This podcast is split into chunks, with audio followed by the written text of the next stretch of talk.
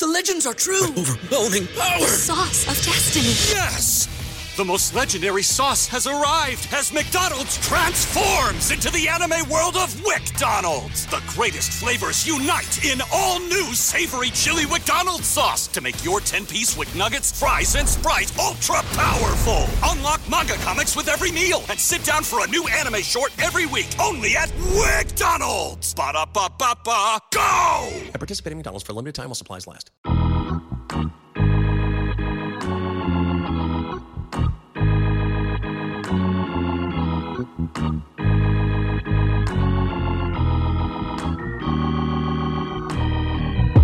Hello. From the studio in Nitro, West Virginia, this is Unreasonable Doubt. It's a podcast about West Virginia University basketball. I'm Josh Whitt. This was the fourth game of the Mountaineer men's basketball season. They were in Fort Myers, so first time away from Morgantown.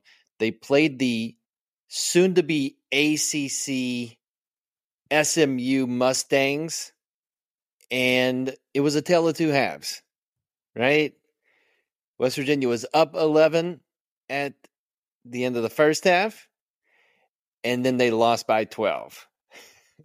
and so the easy explanation is looking at the large number of players on West Virginia's bench in polos. And they're in polos because they can't play. And they're all in various stages right? Kerr comes back in five more games. Like he's got to do five more games of being suspended, and then he can come back. Akok, a cook TBD, should not be focused on basketball, fo- focused on a healthy life, but he's on the sideline in a polo. May come back. We'll see. Don't know about RaeQuan Battle. Going to find out at some point, I think. But he's in a polo. So it's easy to watch this game tonight. You saw it even when West Virginia was up 11. SMU was trying to run like their hair was on fire, pressing early and often, trying to play fast. West Virginia grinded things down, and SMU missed shots in the first half. The zone was working. And then the second half, the lead evaporates very quickly. Shots that they were getting in the first half and were missing, they were getting, and not only were they making them, this was not like the Monmouth game where the guy has a hand in his face and he's just making tough shots. SMU made a couple of tough shots, but on the whole, the zone was a step slower. Guys had a an extra beat and they made shots and then that started leading to getting buckets inside and you know it's just easy to say west virginia is playing six deep with the dusting of pat suemnick and smu is playing nine deep with the dusting of a guy who was his only intention in the game it felt like was to get Jesse Edwards to take a swing at him. that guy. There was a dusting of that guy. He got three fouls in the first half. Didn't see much of him after that. And West Virginia ran out of gas. That's the easy explanation and what you can blanket statement this team currently, especially against better competition, SMU's not going to win the national championship, but they're not Jacksonville State. They're not bad. And West Virginia can hang with not bad for a little while, but not a full game if you're playing six guys, these six guys. And that's what it looks like on defense. Offense in the second half, it's it just doesn't look, you know, especially this this did have a similar feel to Monmouth in that the shots they were getting in the second half were perimeter shots. If you're saying they're running out of gas and your shots are only perimeter shots for the most part, that's not a good combination because you need legs to shoot perimeter shots. and be good at shooting perimeter shots, of which I'm not sure outside of Slazinski and Wilson. So you've got two of your six that I know are good at that. Uh, but they're both also fighting against the running out of gas thing. and so offensively, it could be dead legs. It could be the guys that are out there are out there, the amount that they're out there because the guys in polos on the sideline aren't playing. And really, it's just a combination of both. And everybody can get there and understand what's happening so far in this season, what the results can be attributed to. And so then, how do you make the results different with what you can control? What do you do? I, like, I can't. Eilert has no control over the guys in polos being not being able to play. So this is who you've got, and praised them in the Jacksonville State game for trying some different stuff. Tonight, uh, the cherry pick offense kind of disappeared. The Kobe post ups didn't happen. Uh, Edwards was getting fed a bunch in the first half. That diminished in the second half because SMU went to the hey, not only are we going to double team, we're going to have three or four guys on him. That guy is dangerous. Let's let the other guys beat us. And West Virginia doesn't have a doesn't have an answer for that. They can't say, "Oh, okay, uh, we can't make you pay for putting four guys on Edwards." So what do you do? I mean, what can Eilert do? So let's let's try to solve the gas in the tank dilemma. All right? That's one thing as a coach, it's you don't have good options. You don't have a lot of options. But what can you do different than what you've done in the first four games? And the one thing that stands out, and I don't know what the the analytics of which Coach Eilert is saying. I pay attention to this stuff. That's what he pointed to for Ofri going into the starting lineup. I I'm encouraged. I think that's a good thing that he's paying attention to the numbers. You can't just go blindly with the numbers because of the gas in the tank thing. Like, I don't know what analytics say about how much gas you have in the tank. I think it just things happen on the court and you can quantify that and those become numbers. I don't know if you quantify the gas in the tank thing, and maybe they can. All that to say, for the gas in the tank stat, the only thing you have for your big guys is Pat Suemnick playing more. That helps your gas tank math. Jesse Edwards' minutes in the first four games of the Mountaineers season 37 minutes, 38 minutes, 32 minutes, 36 minutes. Jesse Edwards is not a stranger to playing a ton of minutes in college basketball. He played a ton last year for Syracuse. You go down the box scores, there's multiple games where he played all 40 minutes of the game. So Jesse Edwards, not a stranger to playing long minutes. Yes, he was he was snugged comfortably in the Syracuse 2-3 zone. Eilert is transitioning to 2-3, so he's getting a taste of what it was like last year. But he played a ton last year. Jesse Edwards' minutes in the first four games last season 28 minutes, 34 minutes, 24 minutes, and 31 minutes. And some of those 40 minutes games for Edwards last year was towards the tail end of the season. So he can do it. It's not a matter of if he can or can't do it. Is it optimal? Because Jesse Edwards was hands on knees in the first eight minutes of this game, coming off of six days of rest. And I'm not questioning conditioning.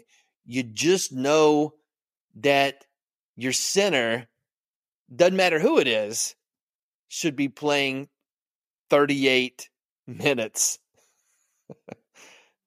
every game. 36, 37, 38, 32. Those are his first four. You have to have Edwards for the long haul. He's got to sit more.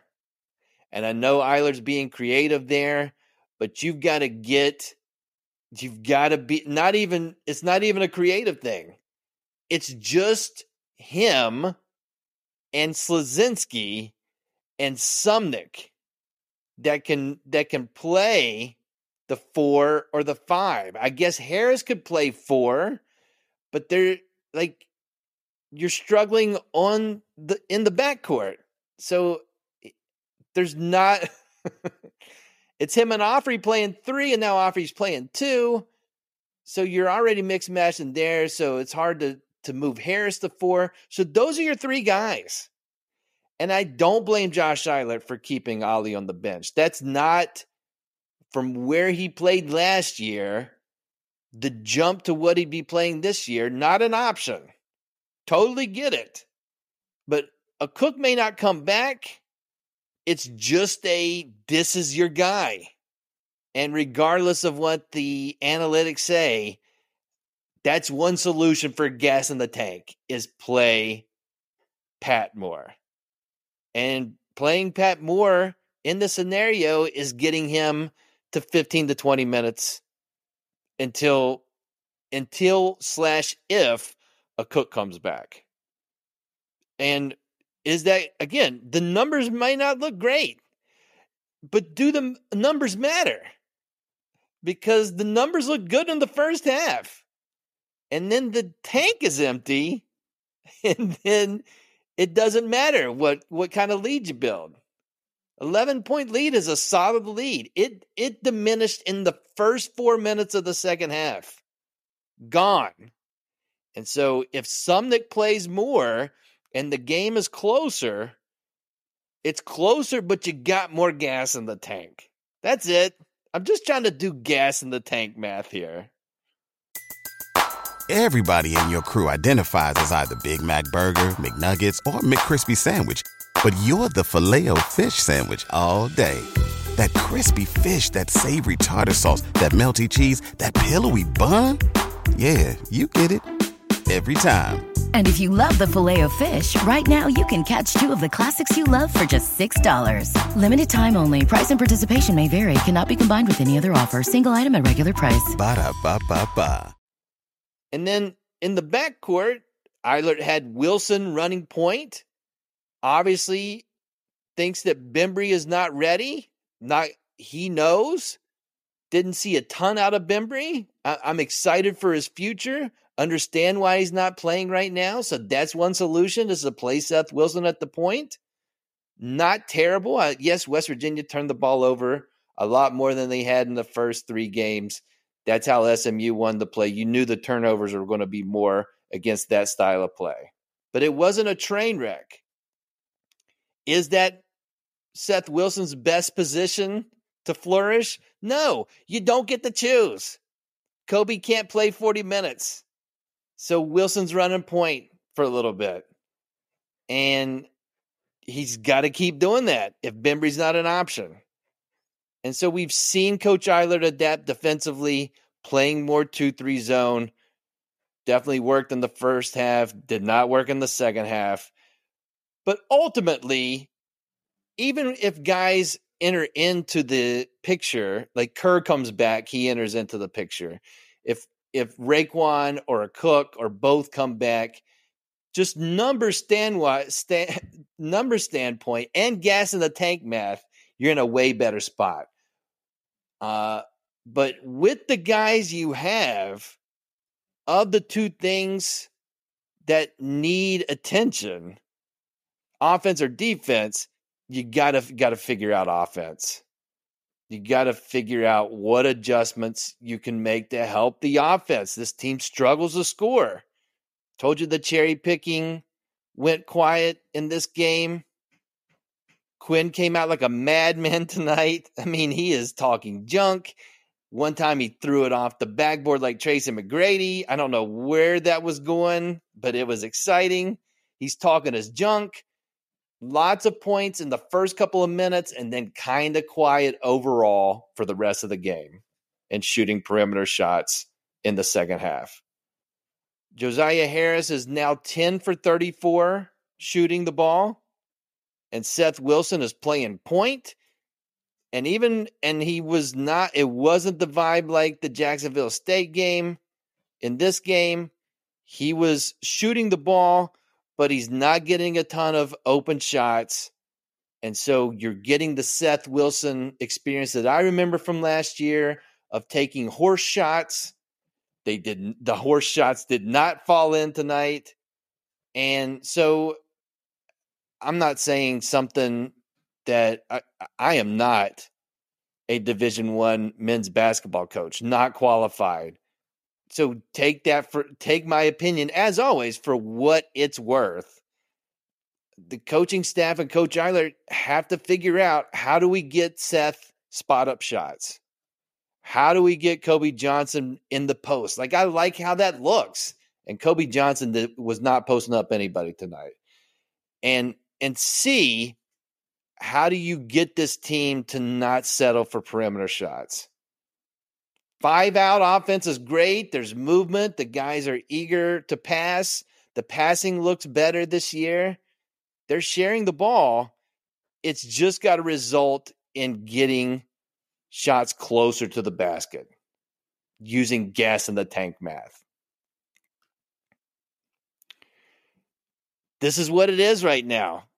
From a viewing standpoint, I was not pacing, still keeping the pacing, the no pacing promise for the 2023 2024 season.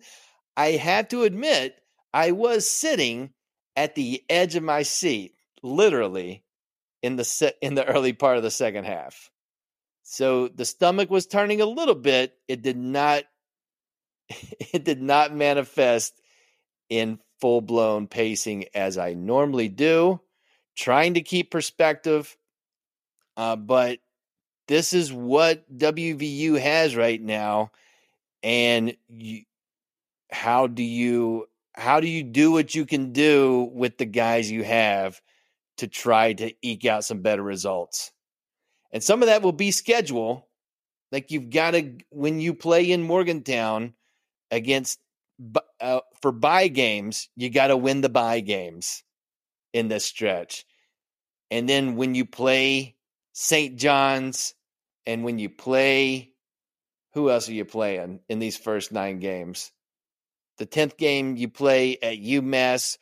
Wednesday night, you're going to play against Virginia. What can you do in those games to give yourself a chance just to have gas in the tank to give yourself a chance at the end of the game?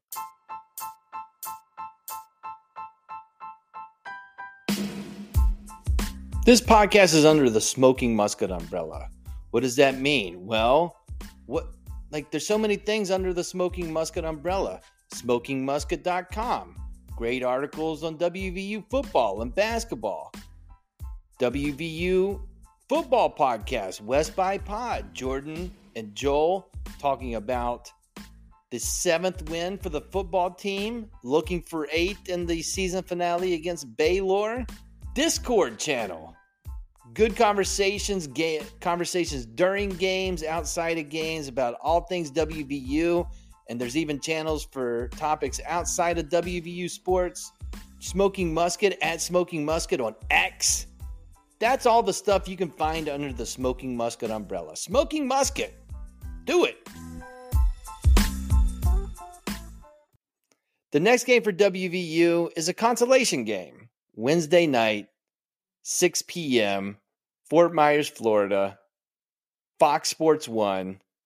Remember last year we was staying up well past midnight for games in Portland during the Thanksgiving tournament. We're done before Thanksgiving this year. 6 p.m. game, and West Virginia will play our good friends, our our bordering state university, the University of Virginia, the Cavaliers. Cavaliers are four and one. They took their first loss tonight. They got whooped you can call it a whooping versus Wisconsin, 65 to 41. The good news for West Virginia is that Virginia is not a pressing team. As a as a matter of fact, they're the opposite. It's grindhouse. It's prior to the Wisconsin game, of which it was a totally Virginia score of scoring 41 points. They held their previous opponent, Texas Southern, to 33 points. College basketball games are 40 minutes long. They held Texas Southern to 33. Tonight, Virginia basically scored a point a minute versus Wisconsin. That's what they're going to try to do to West Virginia. They're going to try to keep West Virginia under 40 points. Between you and me, they might succeed. For the gas in the tank analytics, it should go better against Virginia because Virginia is, again, I mean, I've seen Virginia press in late game scenarios. I don't know how much pressing I've seen from Virginia during the course of the first 38 minutes of a game. Will Tony Bennett break that out? I'd be shocked. Anything's possible, though. But for West Virginia, the matchup problem against Virginia, besides the whole can they get the 40 thing, is that the zone may not be as effective against Virginia. Virginia's coming off of a loss where they scored 41. They're going to look to not to score way more than 41. West Virginia's going to play zone and Virginia four games into the five games into the season are shooting almost 39% from 3. And West Virginia is not doing great at guarding the 3 four games into their season. So just that stat alone has me concerned about the end result with the whole can they break 40 followed by can they keep Virginia from shooting and making uh, 10 plus threes? And I am weary of both of those questions.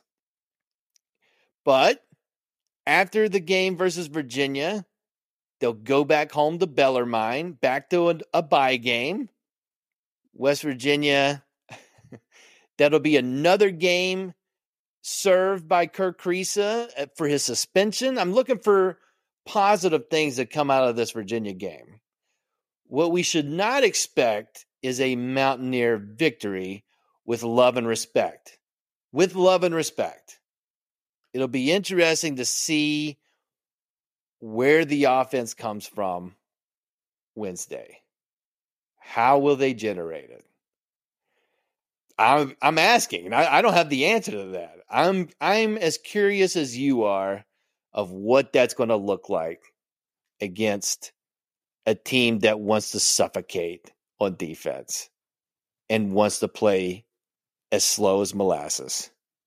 So this game will be over. You know, when Virginia Wisconsin play, I'm thinking about not a lot of points being scored. That game was over at like at 7:45. They got done way under 2 hours. So uh, that's another as far as as a positive, don't expect a long game cuz West Virginia in its current iteration, they're not fouling a ton, the game can move. So expect a tidy one hour and 50 minute game. I mean, the results aren't great, but as a comparison point, the I can get you out of the building in two hours model of Josh Eilert is, let's just call it different than the we'll stay here as long as we have to two and a half hour rock fight that uh, the previous coach engaged in which was successful. Don't I can't say it's not successful. I'm just pointing out the difference. And if you think it's going to go bad, then let's get out of here in a in an hour 50. You know? Killers of the Flower Moon I thought was a good movie. But sometimes you want to watch a 90 minute movie that that just that gets in, gets out, does the job, entertains you, and you're out. That's it for this episode of Unreasonable Doubt. Listen on all the platforms or just pick one Apple Podcasts, Overcast Podcast, Amazon Podcast, Pocket Cast Podcast, YouTube. Till next time, I'm Josh Whitt, WVU for the 2023 2024 season. They have two wins and they have two losses.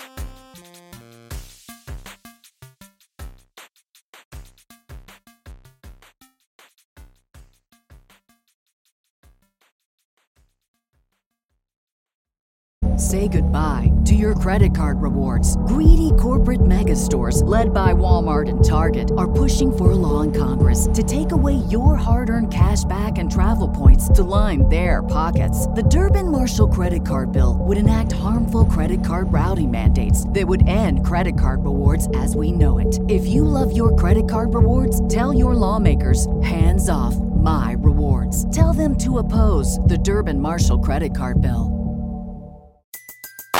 Everybody in your crew identifies as either Big Mac Burger, McNuggets, or McCrispy Sandwich.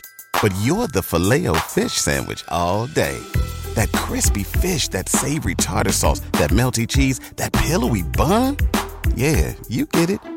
Every time. And if you love the Filet-O-Fish, right now you can catch two of the classics you love for just $6. Limited time only. Price and participation may vary. Cannot be combined with any other offer. Single item at regular price. Ba da ba ba ba.